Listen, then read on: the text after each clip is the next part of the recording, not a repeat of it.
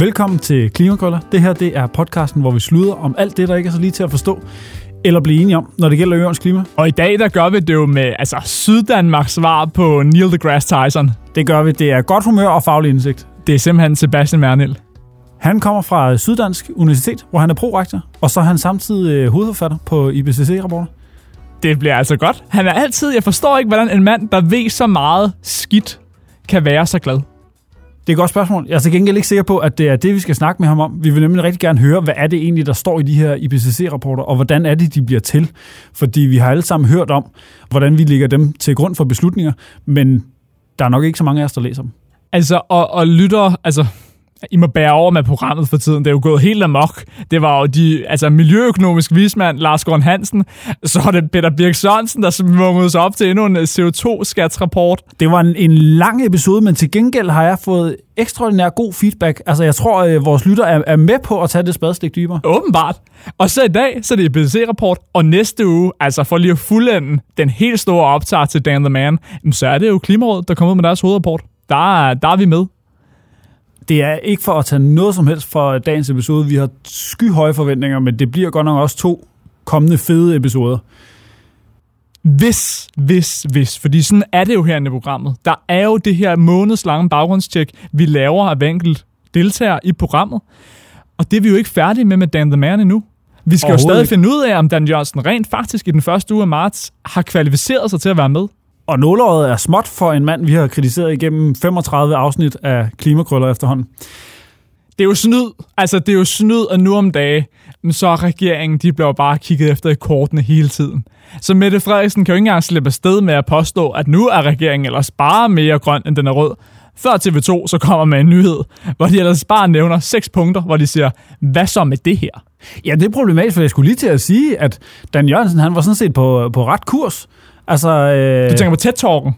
Jeg tænker, han fortsætter med TED-talken, og han havde fået regeringen til at være grøn, før den var rød, men nu siger du, det er den måske slet ikke. Jamen altså, TV2 de har lavet en nævnyttig liste.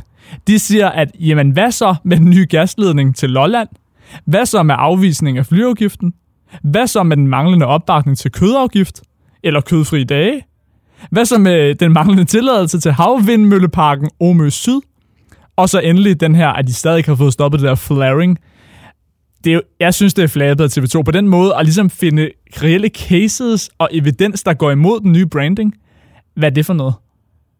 Det er også svært at være regering. Jeg tror, øh, vi må lade, øh, vi må lade tvivlen komme til gode og sige, at det er fra nu af, at de er grønne, før ja. de er røde. Enig, det synes jeg, det er den gode. Så tager vi ja-hatten på. Ej, hvor vi glæder os til, til resten af deres regeringsperiode så. Lige præcis. Også fordi det tillader os at få Dan i studiet. Ja. Så er det nemlig hans skyld, at regeringen nu er grøn. Det er så godt tænkt, det der.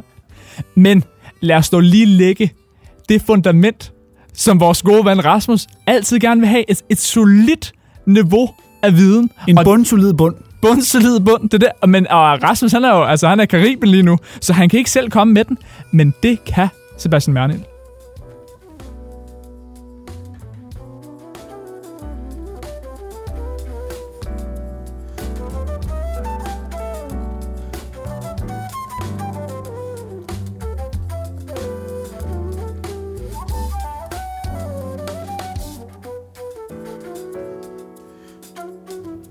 Sebastian, det er simpelthen en kæmpe fornøjelse, du har lyst til at komme ind og sætte dig i vores sofa. Jamen, jeg siger mange tak for tilbuddet. Jamen, helt indledningsvis, så er vi interesseret i at høre om udvikling i tillid til IPCC. Fordi for 20-30 år siden, så smed blandt andet olieindustrien jo masser af midler i at prøve at mudre billedet omkring klimaforandringer. Er de ægte? Findes de? Er de menneskeskabte? Eller er de bare naturlige?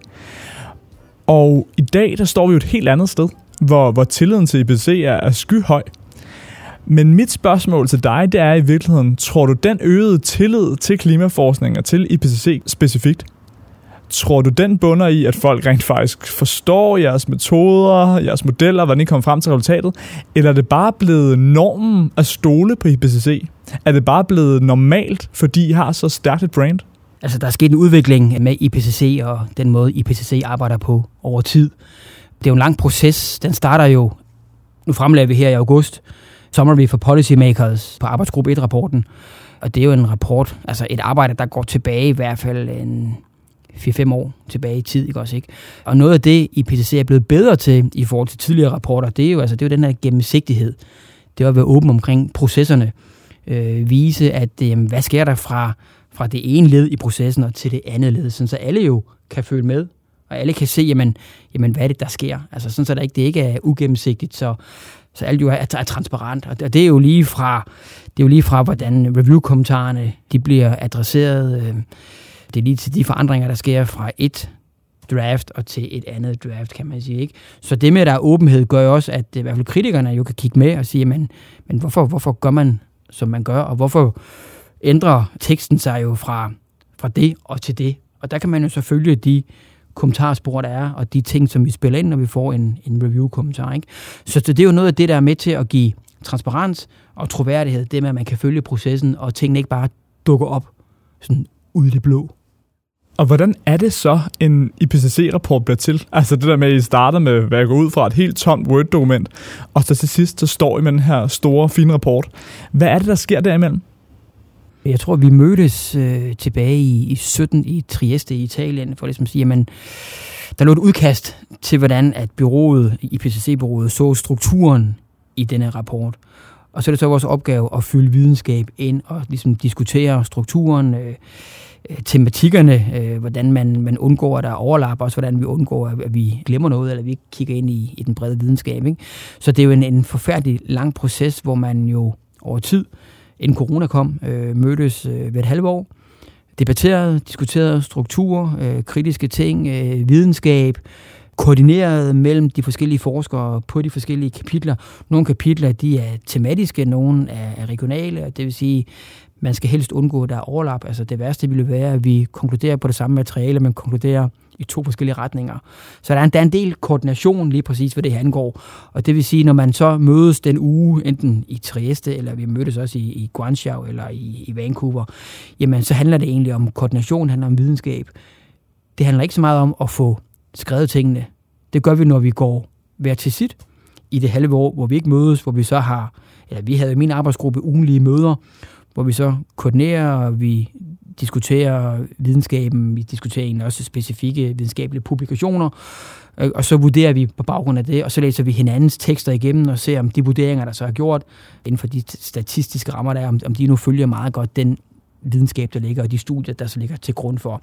Så hele skrivearbejdet, hele, skal vi kalde det rugbrødsarbejdet, ligger ind imellem de her store koordinationsmøder. Bare for at tage hele processen fra, fra begyndelsen i Trieste, og så frem til vi stod og lancerede øh, Summary for Policymakers på SDU i august. Altså det er, det er et meget tungt apparat. Det er meget tidskrævende, og det kræver en hulens masse møder. Og så kom jo så corona oven i købet, oven i det hele, ikke? og det vil sige, at vi blev jo forsinket, og vi skulle til at tænke, tænke en ny mødestruktur, vi skulle til at tænke, jamen, hvordan mødes vi nu online lige pludselig, og stadigvæk få et, et godt, solidt og troværdigt produkt ud af det her arbejde. Og en af de produkter er, som du selv nævner, øh, den her Summary for Policymakers. Og det er indlysende, hvem den er til. Vil du ikke øh, prøve at fortælle, hvad har I fundet ud af i den her? Fordi det er nogle relativt lange rapporter, som jeg formoder ikke ret mange får, får læst fra ende til anden. Altså hele arbejdsgruppe 1-rapporten er vel på omkring øh, 3.000 sider. Øh, plaster til med alt muligt spændende klimavidenskab. Øhm, og det er jo ikke noget, vores, øh, vores beslutningstager, vores politikere, de læser. Så de skal have det lidt mere fordøjet, kan man sige. Ikke? Så det vi gør, det er, at vi i hvert kapitel og i det, der hedder øh, atlaset, jo tager hovedkonklusionerne og putter dem ind i det her summary for policymakers. Det er jo lidt en, skal vi bare kalde det en pixiebogs udgave af den tunge videnskab, der ligger på de her 3.000 sider, som jo er gennemarbejdede videnskabelige vurderinger baseret på videnskabelige publikationer. Summary for Policymakers, det er sådan en, det er en fortælling med den brede pensel, som stadigvæk refererer til videnskaben, men hvor man forklarer de ordnede tendenser, de mest vigtige konklusioner og vurderinger, vi har gjort i vores arbejde. Det er jo det, vi synes, der er vigtigst, det vi gerne vil have frem, det vi godt vil have mest synlighed omkring ind imod det politiske miljø. Og ud af de her 3.000 sider i arbejdsgruppe 1-rapporten, jamen der tror jeg faktisk, at Summary for Policymakers blev kogt ned til omkring 50 sider øh, med de brede vurderinger, de brede konklusioner, men også de her nøglefigurer, som er så vigtige for at kunne fortælle den, den generelle historie, altså de generelle tendenser. Ikke? Og en, øh, en hovedkonklusion, det er jo, at nu er det jo utvetydigt også mennesker, der har været med til at påvirke klimasystemet ind imod de her varmere forhold, vi har set. Men, men det er jo bare en konklusion ud af Ellen Hulens masse konklusioner, der både ligger i Summary for Policymakers, men egentlig også i de dybere liggende øh, afsnit kapitler.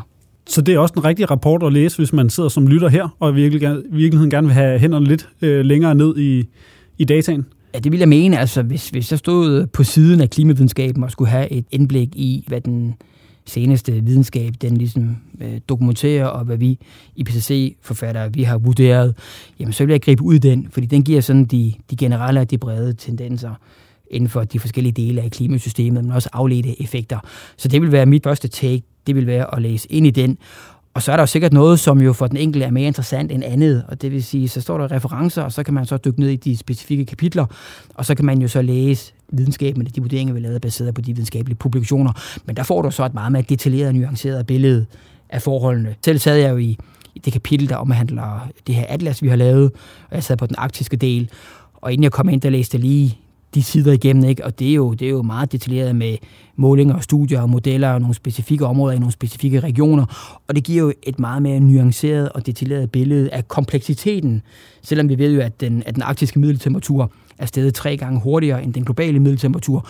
Når jeg så læser i det kapitel, jeg har forfattet, jamen altså, så er der jo nogle tendenser på Svalbard, som er hurtigere end dem, vi ser i Baffin Island. Og så får du får det meget mere nuanceret og meget mere detaljeret billede, når du dykker endnu længere ned i rapporten.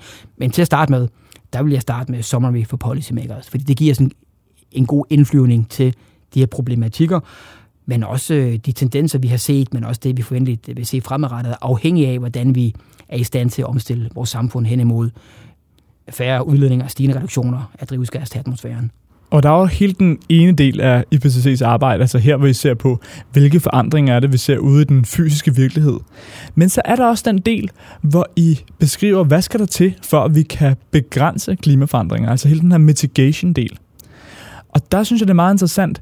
Der ligger jo en masse værdiladede beslutninger og valg i de analyser, I laver der. Altså eksempelvis, når vi taler om, jamen i hvor høj grad skal vi inddrage geoengineering i løsningerne. Altså sådan noget som solar radiation management, hvor man begynder at bremse solens stråler og sende dem ud igen.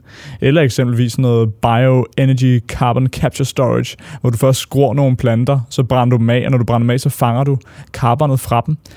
Det er jo helt vildt svært, og det kræver jo ret mange etiske overvejelser også. Hvordan er de kommet frem til, hvilke løsningsforslag I vil tage med i jeres analyse, og hvilke nogen I slet ikke vil kigge på? Altså det man kan sige, der er jo, der er jo tre delrapporter. Den første omhandler den fysiske forståelse af klimasystemet, og det er der, jeg har siddet i en arbejdsgruppe. Det er jo klimasystemet. Det er de fysiske parametre. Den rapport kom jo så i august. Så kommer der Summary for Policymakers på arbejdsgruppe 2. Rapporten den kommer her 28. februar, mener jeg det er. Ikke? Og den omhandler jo adaptation, altså tilpasning. Og så kommer der jo mitigation, afbødning, den kommer i marts. Og det er jo så der, hvor man begynder at kigge ind i de elementer, som du jo øh, nævner her. Og det er ikke noget arbejde, jeg specifikt har været en del af. Så jeg kender ikke øh, som sådan, hvad kan man sige, konklusionerne, vurderingerne endnu. Nogle kender jeg, men det må vi ikke tale om endnu, fordi det ligger inden, inden lanceringen af de her rapporter. Ikke? Men, men det er rigtigt, der er mere omkring økonomi, og hvad skal vi gøre, hvilke, hvilke virkemidler, hvor hårdt skal vi trykke på dem, hvor intenst skal vi bringe dem i spil, og i, over hvilke tidsperioder. Så der kommer jo en, en del vurderinger, blandt andet på baggrund af det, altså, og hvordan skal vi række ud, og hvordan skal vi omstille samfundet, og i hvilken hastighed og med hvilke virkemidler for øje. Og det bliver spændende at se, hvad der ligger i de rapporter, både her i slut øh, februar, men egentlig også i marts, når de kommer. Og det er klart, når vi så har både arbejdsgruppe 1-rapporten, som jeg var en del af, 2 og 3, jamen så laver man ligesom sådan en synteserapport, hvor man så fletter de vigtigste konklusioner sammen fra de tre rapporter, og så bliver det jo så lanceret her en gang i, i sensommeren. Ikke?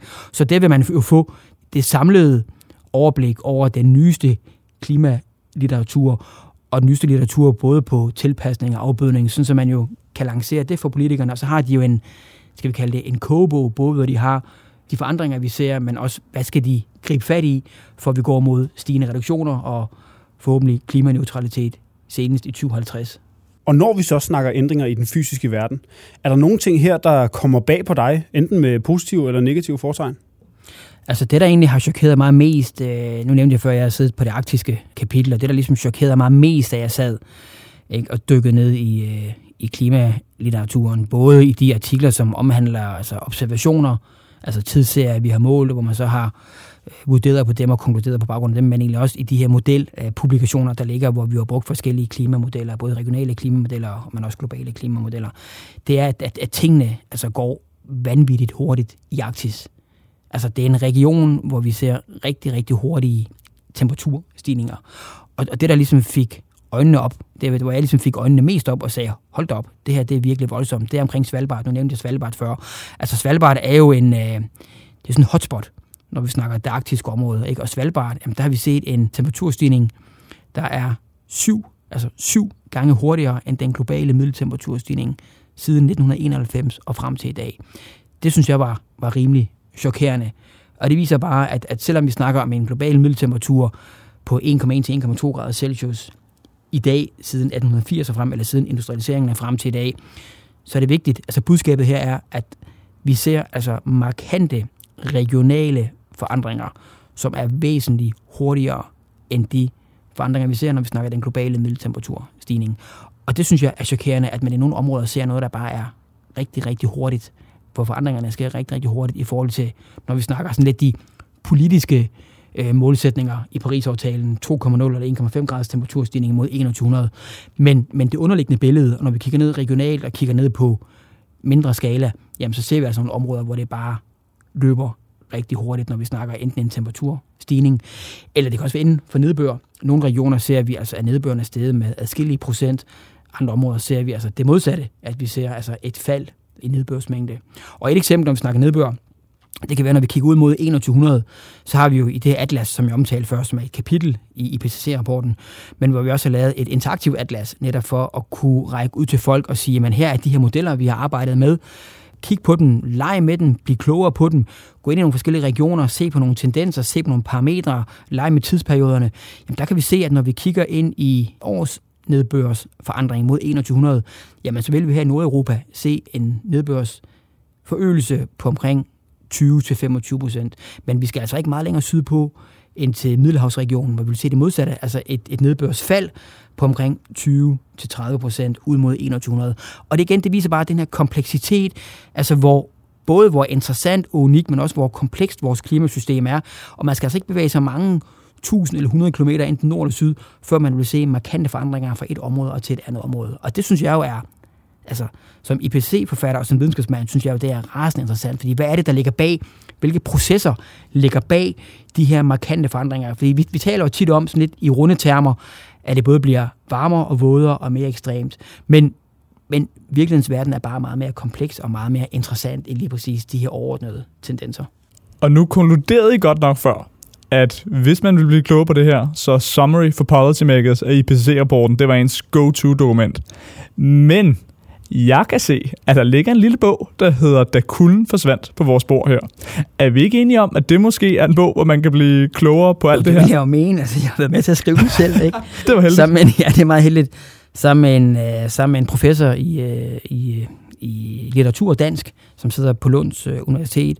Og det er jo egentlig en, øh, en bog eller en rejsefortælling, øh, hvor jeg har taget Robert med ud i felten. Jeg har jo drevet en del ekspeditioner og lavet klimaforskning siden min, øh, siden min PhD øh, her på KU. Det har jo bragt mig både til Alaska, hvor jeg har kørt øh, forskningsprojekter. Det har bragt mig til Grønland og til Svalbard, men egentlig også op i de høje andelsbjerge. Og det vi gerne vil fortælle med den her bog, da kulden forsvandt, det er jo netop igen kompleksiteten. Ikke? Det med at man også tage læseren med ud og sige, jamen selvom vi læser Summary for Policymakers, og selvom vi ser de, de brede tendenser og hører om dem, jamen altså, så sker der altså nogle helt markante og nogle hastige forandringer. Og når man så står derude og kigger ind i miljøet, og kommer der altså år efter år i Sydamerika, i det høje andelsbjerge, eller i det nordlige Alaska, hvor vi er ude at måle på sne, snetykkelse, snefordeling, eller i Grønland, hvor vi kigger på glacial afsmeltning, altså så får du virkelig syn for sagen, og du ser vidderligt, hvor hurtigt det går, men også hvordan forandringerne, de er meget anderledes fra et område og til et andet område, eller bare fra et delområde og til et andet delområde. Ikke? Og det vil sige, igen, kompleksiteten, hastigheden, det med at forstå processerne, jamen der, der, der tager vi øh, læseren med ud og forklarer, men hvad er det, vi gør, når vi er i felten? Hvorfor er det, vi gør, som vi gør? Hvorfor er det så svært at indhente de her data? Vi er ude i, ude i klodens yderområder, hvor det, hvor det er svært at komme rundt, altså hvor ved det er, det er barskt, ikke? hvor man ikke bare henter data hjem, som hvis det var, at man gik i netto for at shoppe gulerødder. Ikke? Og den forståelse, den indsigt, vi vil gerne give læserne, for ligesom at sige, men en ting er, at vi læser de brede tendenser, vi hører politikerne snakke, vi hører forskere snakke om klimaforandringer, men det er også vigtigt, at man kommer ud, og man forstår, hvad er det for en verden, vi bevæger os i, hvordan er det at indhente data, hvordan kommer vi rundt, Hvorfor er det så svært? Ikke? Og hvad er det, der ligesom er fascinerende for os? Ikke? Altså, det er jo nysgerrigheden efter forandringerne. Og igen, den her tilbagevending til processerne bag. Hvorfor er det tingene, de sker? Men også i det tempo, som vi egentlig ser forandringerne sker i. Det har været rigeligt fascinerende for os bare at have dig i, i sofaen her i studiet. Det været en fornøjelse, Sebastian. Tak for det. Jamen, øh, selv tak. Og til lytterne, der må vi endelig sige, at øh, nu gik vi jo fra den helt store internationale IPCC-rapport i den her uge. I næste uge, der er det Klimarådet, der kommer ud med deres hovedrapport. Og som vi talte om i, i afsnittet med Conny Hedegaard, så er det jo i virkeligheden den helt store eksamen for Dan. Så det bliver spændende. Det bliver god optakt til, øh, til den første uge af marts, hvordan han så kommer ind. Så vi lyttes bare ved.